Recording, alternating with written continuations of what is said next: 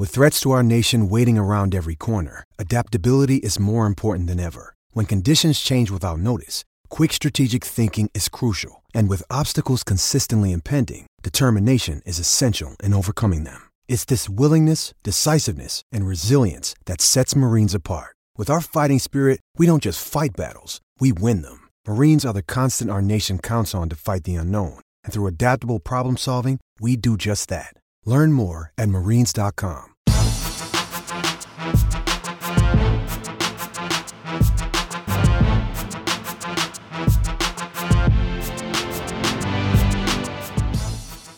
Welcome to the mini break your daily podcast for the biggest storylines, results, and controversies from the tennis world. Today is Thursday, November 19th. Three of the four semifinalist spots officially decided at this year's tour finals. It's going to be Rafael Nadal joining group winners Dominic Thiem and Daniil Medvedev in the semifinal round. Of course, we will find out the fourth member of the tournament to join them in that round on Friday as Novak Djokovic and Alex Zverev play in elimination match to decide who gets the spot. Want to recap Thursday's matches on today's podcast preview, of course, the two Friday battles, although I suppose really only one of them is a battle. But again, we'll get to that later on in the podcast and then talk a little bit about the challenger action going on this week because we've got three, as all of you listeners know, and they are getting more and more fun as this week progresses. So, we're going to talk about all of those things on today's show. Just going to be me steering the ship, although my promise to all of you listeners is that I will drag Jamie McDonald on the podcast tomorrow. We'll give our initial reactions to the round robin play we saw in London, and of course,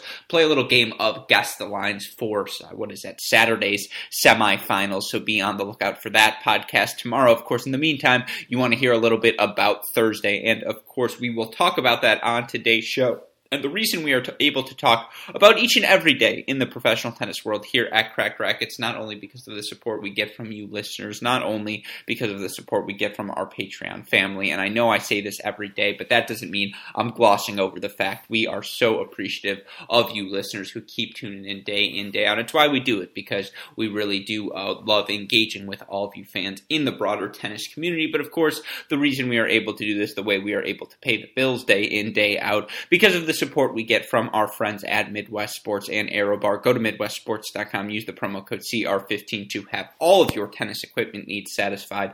Go to ArrowBar.com, use the promo code CRACK15, get 15% off, and get your hands on the only tennis specific energy bars in the business. They have solved the science of tennis through the power of nougat. You can as well by turning to our friends at ArrowBar.com. Let them know we sent you there by using that promo code CR15. Of course, look good good, feel good, play good, Midwest Sports, ArrowBar, and us here at Cracked Racquets. But with that in mind, let's start with the matches in London. And as always, let's go chronologically. And I think it was a gift to all of us fans that they ended up playing this match first. But of course, let's start with the win for Andrey Rublev, straight set 6 2 7 5 over group winner uh, Dominic Thiem. Now, of course, Dominic Thiem knew he had clinched the group. He had a spot in Saturday's semifinals coming into this one. And with all due respect, because again, We'll get to Andrey Rublev's performance in a second, but you could see that's the story of this match. Dominic Thiem, the tank was at, you know,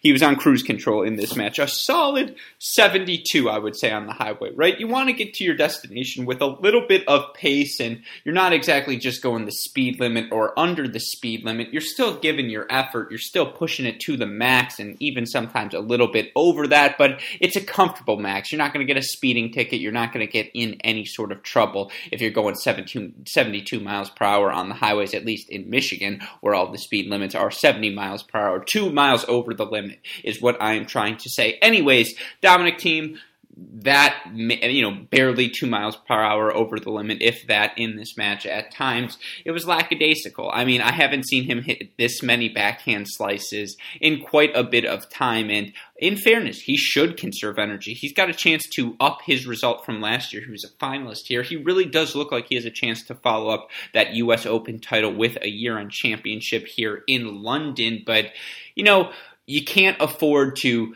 play half speed against Andrey Rublev because, of course, he was still looking for his first win at this event. He did not want to leave this stage 0 3, and he wanted to end his season on the note it deserved. And look, from start to bottom, you look at the stats in this match, Andrey Rublev was the player, uh, better player. He jumped out to an early break on Dominic Thiem, and in this match, 26 winners against 9 unforced errors. Fairly certain he didn't hit a single unforced error in that first set. Of course, he raced out to a 6 2 2 1 break of serve lead. It wasn't until 3 uh, 4th 2, excuse me, in that uh, third, uh, second set. See, I'm mixing up all the numbers. 4 2 in that second set that Dominic Thiem managed to break Rublev back after he missed a forehand. Or, excuse me, it was 3 2 4 3 all is when Dominic Thiem got the break back. But look, Rublev in this match was so good at playing plus one tennis. He was averaging 123 on the first serve, making 67% of them, winning 80% of those points. I mean, more importantly, you could tell for Dominic Thiem, he was standing pretty close to the baseline or only a little bit behind it on the return of serve, trying to take an aggressive stance, trying to end points way earlier than he did in the Rafa match. And so Rublev, 65% conversion rate on his second serve points for Thiem. He made 71% of his first serves, but only 66% on those points, 35% on second serve points. Rublev, 4 of 10 on his break point chances in this match. I mean, Look, when Thiem would hang a second serve, Rublev would hit a big plus one return. And it's worth noting, a Dominic Thiem clearly in this match noted in the script, okay, hey, if I want to have success, hit the serve down the tee because if I hit the serve down the tee, now Rublev is in the center of the court. He doesn't have easy angles available to him, no obvious spaces to, you know, hit after. And so then Dominic Thiem can play plus one tennis, tennis. And it did seem on multiple occasions in that second set when he needed it, he could find the ace down the tee. But I mean,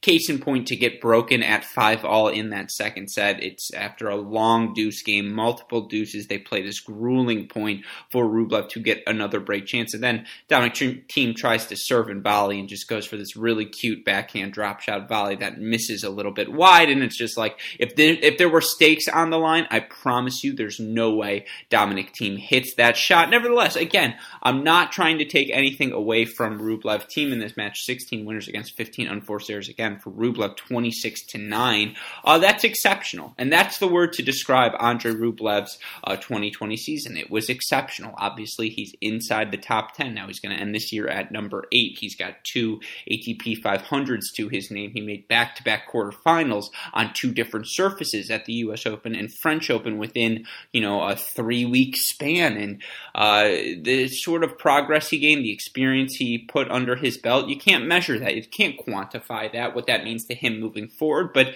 if anything, what he learned is stay the course. Whatever he's doing in, with his team to develop, it's clearly working working. He's maximized his strengths in the first serve and the forehand. I mean, if he gets a clean look at a forehand, the point is over. He's winning it unless he commits an unforced error, but the, he has control of the point at the moment he gets his first forehand in a rally. The backhand, significantly better. I mean, it held up under pressure. Dominic Thiem really tried to target the Rublev backhand, bait him into being over aggressive. He wasn't in this match. He stayed patient. He went cross court. He opened up down the line when the moment called for it. I thought he just played a really disciplined match from start to finish. And so, again, him, you know, the things you want to work on, he's still not an elite lateral mover. That needs to get better. He needs to find a second gear so that when someone like a Rafa or someone like a Tsitsipas is taking time away from from him? What can he do to slow things down to find his way back to neutral in a rally and then, of course, ultimately find a four-handed? Uh, but those are good problems to have. The volleys, they've gotten significantly better. In particular, you know, he's never going to be a natural volleyer, but his first volley has gotten so, so much better throughout the course of this season. So obviously, you know, I said it coming into this tournament, he was my candidate for player of the year. And after what we saw from Dominic Thiem, and honestly, if not Nadal, Djokovic, one of them wins this event, they're the player of the year because they also have slam titles. And, you know, they've probably played Andrey Rublev out of contention there, but he was one of the five best players of this season. Only Novak Djokovic can potentially pass him for most wins on the year, and that feels justified. I mean, Andrey Rublev was that good in 2020. He may have been eliminated, but certainly not defeated in my mind, and literally not defeated on today's day as he ends up winning this match 6 2 7 7 5. That was match number one. A great opener for our popcorn elimination match of the day. Rafael Nadal versus Stefano Tsitsipas. Of course, this match, a rematch of last year's battle between these two players. Nadal, a three set winner on that occasion, a three set winner on this occasion as well. 6 4 4 6 6 2. Now, here's the stat that blows you away just to start, right? Rafael Nadal plus 19 in terms of winners to unforced errors. 32 winners, 13 unforced errors. That's ridiculous, especially when you're playing someone who puts as much pressure on you as Stefano Tsitsipas, who was really good in this match. Now, 23 winners against 29 unforced errors doesn't jump off the screen, but he won 73% of his first serve points. He jumped on Nadal really when it was unexpected, you know, held his way out of trouble a couple of different times and then got that break after Nadal sort of blinked at 4 5 in that second set. Nadal throws in a double fault on set point, but of course, there were just a couple of instances when, look, Tsitsipas clearly saw the Dominic Thiem game film field. If you're going to play Rafa Nadal with a one-handed backhand, you can't be afraid to go after your backhand cross court and really try and rip that ball to open up the court. And you also can't be afraid to take the forehand early and down the line to the Rafa forehand. Move in against that Rafa forehand. Force him to hit a spectacular pass. And look, what's most admirable for Stefano Tsitsipas in this match, 19 of, uh, 9 of 14, excuse me, at the net. But I don't think that's a true reflection of how much pressure he put on Rafa consistently when he hit the approach shot, hit the forehand down the line, continued to try and move forward. And, you know, I think it was at three all uh, love 15, or maybe it was, no, it was four all love 15, excuse me, the game where Tsitsipas gets broken in that first set. Uh, it's the love 15 point after Tsitsipas loses that first point, and it's a long rally, and Tsitsipas ends up ripping a short angle backhand cross court, really just rips the ball through the court and ends up winning the point on that shot. And he unleashes this big roar, and you could just tell he understood hey, that's the shot that needs to hold up for me. That's the shot that's going to win me this match. But ultimately, as Rafa so often does to righties with one handers, the lefty spin just broke him down. The heaviness of his forehand, the serve plus one, the fact that he got a serve to the Tsitsipas backhand and then he gets to play a plus one forehand to Tsitsipas's backhand corner. Tsitsipas is done because it's going backhand corner, backhand corner. You're going to start to cheat over. That's when Rafa goes down the line. Or he's going to go down the line when you least expect it. Short angle, he's going to sneak in behind it and knock off a backhand volley. His volleys get better and better with each and every passing season. And I mean, in this match, that was the story. And Tsitsipas needed to have his backhand return hold up. He needed to create chances for himself. Rafa was too consistent. You know, again, how many unforced errors was it? Only 13 on the day. He also made 65% of his first serves, won 81% of those first serve points, 60% of his second serve points. And again, Tsitsipas played really well in this match, was so disciplined physically during those first two sets, just taking the ball early, trying to take Rafa away, not being afraid to make an error or two if it was in the name of being aggressive, of trying to just not allow Rafa to get into his patterns, to dictate play. And look, I felt like every time Tsitsipas hit a slice in this match, he lost that point because the second you hit a slice, you give Rafael Nadal time. And the one thing you cannot do ever, particularly when you have a one-handed backhand going out up against a lefty who hits the ball as heavy as Nadal, is you can't give Nadal time. And too, you know, Tsitsipas too often the backhand floated a little bit, and it gave Rafa the forehand he was looking for. Particularly in that third set, he just wore him down over time. And Tsitsipas played really well in this match, but I mean, the physical performance again from Rafa, he is hungry for this title in Paris. He looks healthy. He's playing in Paris, in London, excuse me. He's playing so much better than he was in Paris. And if you're a Rafa fan, you absolutely love to see this because again, Tsitsipas did not play poorly. There were times when Tsitsipas would take balls early down the line or had Rafa stretched to the open court and tried to put pressure on Rafa. And again, Rafa would hit the on the run winner. Rafa would dip it at the feet, or Rafa would uh, again. It, again, it felt like anytime Rafa could find the Tsitsipas backhand, he would win the point in this match. Not every time, but you know, if Tsitsipas had a first serve to dictate with to play plus one tennis to move Rafa around a little bit with his forehand, then he looked a lot better than when Rafa was able to get a ball deep. And even there were some bailout returns where the ball would just kind of be shanked to the Tsitsipas backhand, but then Rafa would get a second forehand, and and the point was just on his racket. And so Tsitsipas fought. He clawed. He absolutely, again, competed as well as you would ever want any of these young guys to compete against Rafa in this stage. And, you know, for Tsitsipas, is it a little bit disappointing that he didn't defend his title? I'm sure he would say yes, and he did say as much in the post-match press conference. But at the same time, he gets to hold on to those points. And more importantly, again, yes, he lost this match, but this was absolutely a step forward for him. Semifinals at the French Open this season, dealt with adversity after a bad loss to Borna Coric at the U.S. Open, and his season got better and better from there, uh, or at least he certainly, uh, you know, the makes the final of the ATP 500, or was it the final? Yeah, that makes the final in Hamburg uh, and loses to Rublev, but then beats him to make the semifinals, takes Djokovic to five sets in that French Open semifinal. It was a great clay court season. You know, again, would Tsitsipas have probably liked to have been a bit more consistent throughout the year, put a couple titles next to his name? Sure, but this was a step forward. He was measurably better, measurably, you know, improved physically, and continues to show the huevos in the big moments to be willing willing to attack, to be willing to fail, uh, which so many of these top players talk about. You have to be willing to fail in the big moments before you can succeed. And Tsitsipas just he knocks off every check mark. So again, eliminated, but certainly not defeated. Uh, now he did lose today's match, so I suppose he was defeated, and his 2020 season comes to a conclusion. But it was a great year for Stefano Tsitsipas, and for Rafa now he advances to the semifinals, one step closer to earning that elusive year-end championship complete uh, come that much closer to completing anything you could want uh, on your tennis resume. But those were the matches in London on Thursday. Let's talk a little bit about what we have on Friday, and I suppose we have to start. And again, I don't love talking about him right now, but the elimination match, Novak Djokovic versus Alex Zverev, going to be the sixth time these guys have played. Third time they've played at the World Tour Finals. They split matchups in 2018. Zverev winning the final match, Djokovic winning in the round robin. Now, what's interesting is these guys have played five times, three of them on hard court uh, two of them on clay. Only one of the five matches has gone three sets, and it feels worth noting. Here's the thing that jumps out. In the two matches Alex Zverev won against Novak Djokovic.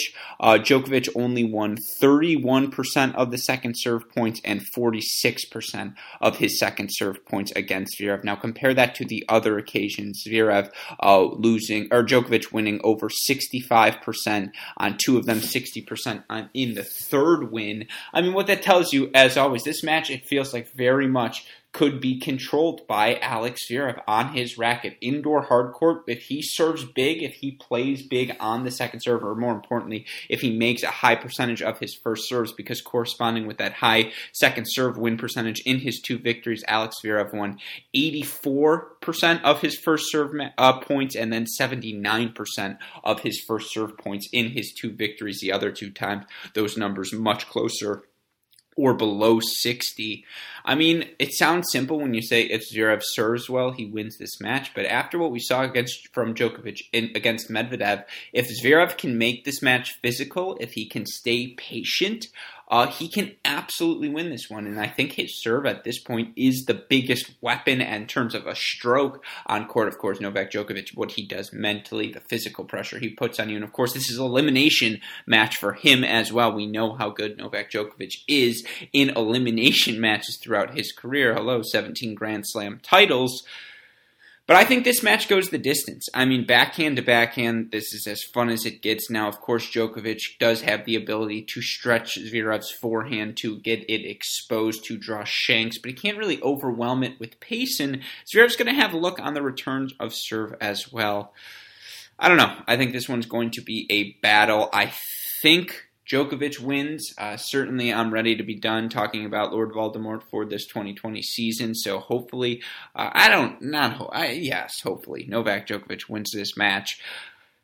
But I don't know. I think it's going to be a battle. I think it's going to be a really, really fun one. And of course, our second match would be fun uh, if Daniil Medvedev hadn't already clinched his spot. And I do worry, you know, he's got to play the next day in the semifinals. If he goes down an early break or if he loses the first set, will this be a quick match? I think there's no way this one lasts for longer than an hour and a half, win or lose for Medvedev. Now, of course, you look at Daniil Medvedev 4 0 in his career against Diego Schwartzman, has only dropped one set to Schwartzman. That came earlier this year at the ATP Cup. And of course, Medvedev just beat him in Paris 6 3 6 1. There is a world where Medvedev just does that again, where he's just like, you know what, this guy can't hurt me if I'm locked in, I'm focused, I can get on and off the court in under an hour. In fact, that quarterfinal in Paris, an hour, two minutes for Medvedev against Schwartzman. I think he could absolutely do that tomorrow, but in terms of gambling, I talked about on the Ace of the Day, it's a stay away for me. I mean, much like Andrey Rublev, right? Diego Schwartzman not looking to go winless in his first ATP or year-end championship. Actually, maybe he's like, you know what? I am looking to go winless. No, obviously he is not. I don't know. I don't know. I don't gamble on a match when a guy is 2 0 and has already won his group and the other person's 0 2 and is looking for their first win, unless you're gambling on the underdog to win because they are fairly lopsided odds. But at the same time, Daniil Medvedev's 2 0, so it's a stay away for me. It's one I'm just going to enjoy watching. In general, that's my feeling towards London tomorrow, but overall, should be two really, really fun matches. With that in mind, let's just quickly talk about the challenger action we saw on Thursday, set up the quarterfinals on Friday in Orlando. Uh, it's going to be four Americans in the semifinals Ritschard, Krueger, Nakashima, McDonald all advancing to tomorrow's matches. In fact, it's Nakashima versus McDonald, Krueger versus Ritschard, so it guarantees we will have at least one American make the finals of this event. Uh, Mitchell Krueger, the match of the day, three set victory over his former roommate and good friend Bjorn Fratangelo. By the way, both of those guys, people we have had on our Cracked Interviews podcast, so go check those out if you haven't yet. Brandon Nakashima as well, Mackie McDonald as well too. Haven't had Ritschard or Chappell. I think Ritschard's one of the few huge Hughes, uh, Hughes, few who's. Hey, great shot. Him uh, and Colin Altamirano, the two I am still chasing. That's a conversation for another time. Anyways, he looked really good. Three and four win over Nick Chappell. Just had the biggest weapons. Brandon Nakashima. I mean, Thiago Monteiro was bombing forehands. And again, it's swirling winds this week in Orlando. So when you have a weapon of that size that can just penetrate and hit, you know, hit through the wind, uh, that's a huge advantage. But Nakashima is just so rock solid, and I think he's got sneaky better pop now on the serve. Was finding the tee really well uh, on both the ad and Deuce sides of the court in this match. Was able to find big serves when he needed them most, and then again just handled the conditions well. Played with the wind on his back. He knew when to move forward. He knew when to change directions. I thought it was a really, uh, really strong match. By the way, same deal for Mackie McDonald. Good three and three win for him over talented young Swede Elias Ymer. Uh, for Mackie, it's just his speed. It didn't matter how windy it was. He is that fast. He hits the ball back cleanly that it's just going to break through the wind. And this was a really good performance for him. Four really fun matches for different reasons. And of course, that sets up Friday's quarterfinal matches. As I mentioned, Nakashima, McDonald, Ritschard Krueger, Eubanks, Kudla. So three All American quarterfinals, and then Popko versus Gunneswaran are only all seeded quarterfinal, so should be a fun day in Orlando. In Ecuador, we had a three set win from Sosa, and then straight set wins from De Jong, Roca Batalla, and Carballes Baena, the number two seed. In tomorrow's quarterfinals, it's going to be Sosa and Carballes Baena, the number five and two seeds, respectively. Number three seed Martin versus Baez, Roca Batalla versus De Jong, and then number four seed Jaume Munar versus 22 Argentinian Cerundolo. So again, if you're looking for some clay court action throughout the day, you can turn to the action in Ecuador. Lastly, it's Lens Huang, Muller Marchenko, Gaio Karatsev, and Machac versus Ivashka for the action in Italy. And that sets up what should be one of again a really fun, fun, one of our and one of our final championship weekends of this 2020 season across the professional tennis landscape. Of course, if you have missed any of the action, be sure to go recap, uh, go find our recaps on everything on our website crackedracquets.com. Whether it's this podcast, the Great Shot podcast, Cracked Interviews, or Inside Out podcast, our YouTube channel, of course, our fantastic writers. We try to cover it all, folks. Whether it be college tennis, we've started our college contender series. Manny Diaz uh, Bryan Shelton, Adam Steinberg, all coaches on the Cracked Interviews podcast conversations. You can find uh, that and so much more. So, of course, I will ask like, rate, subscribe, review, share with your friends. Of course, uh, if you need the more immediate updates, Twitter, Instagram, Facebook, YouTube, we are at Cracked Racquets. You want to message me directly, I am at Great Shot Pod. Shout out as always to our super producers, Max Ligner and Daniel Westoff, for the of an any job they do day in, day out, making all this content possible. Shout out, of course, as well to our friends at Midwest Sports and ArrowBar. Go to MidwestSports.com. Use the promo code CR15. Go to ArrowBar.com. Use the promo code CRACKED15. But with that in mind, for our wonderful super producers, Slidner and Westoff, our friends at Midwest Sports and ArrowBar, and all of us here at both Cracked Racquets and the Tennis Channel Podcast Network, I'm your host, Alex Gruskin. You know what we say. That's the break, and we will see you all tomorrow. Thanks, everyone.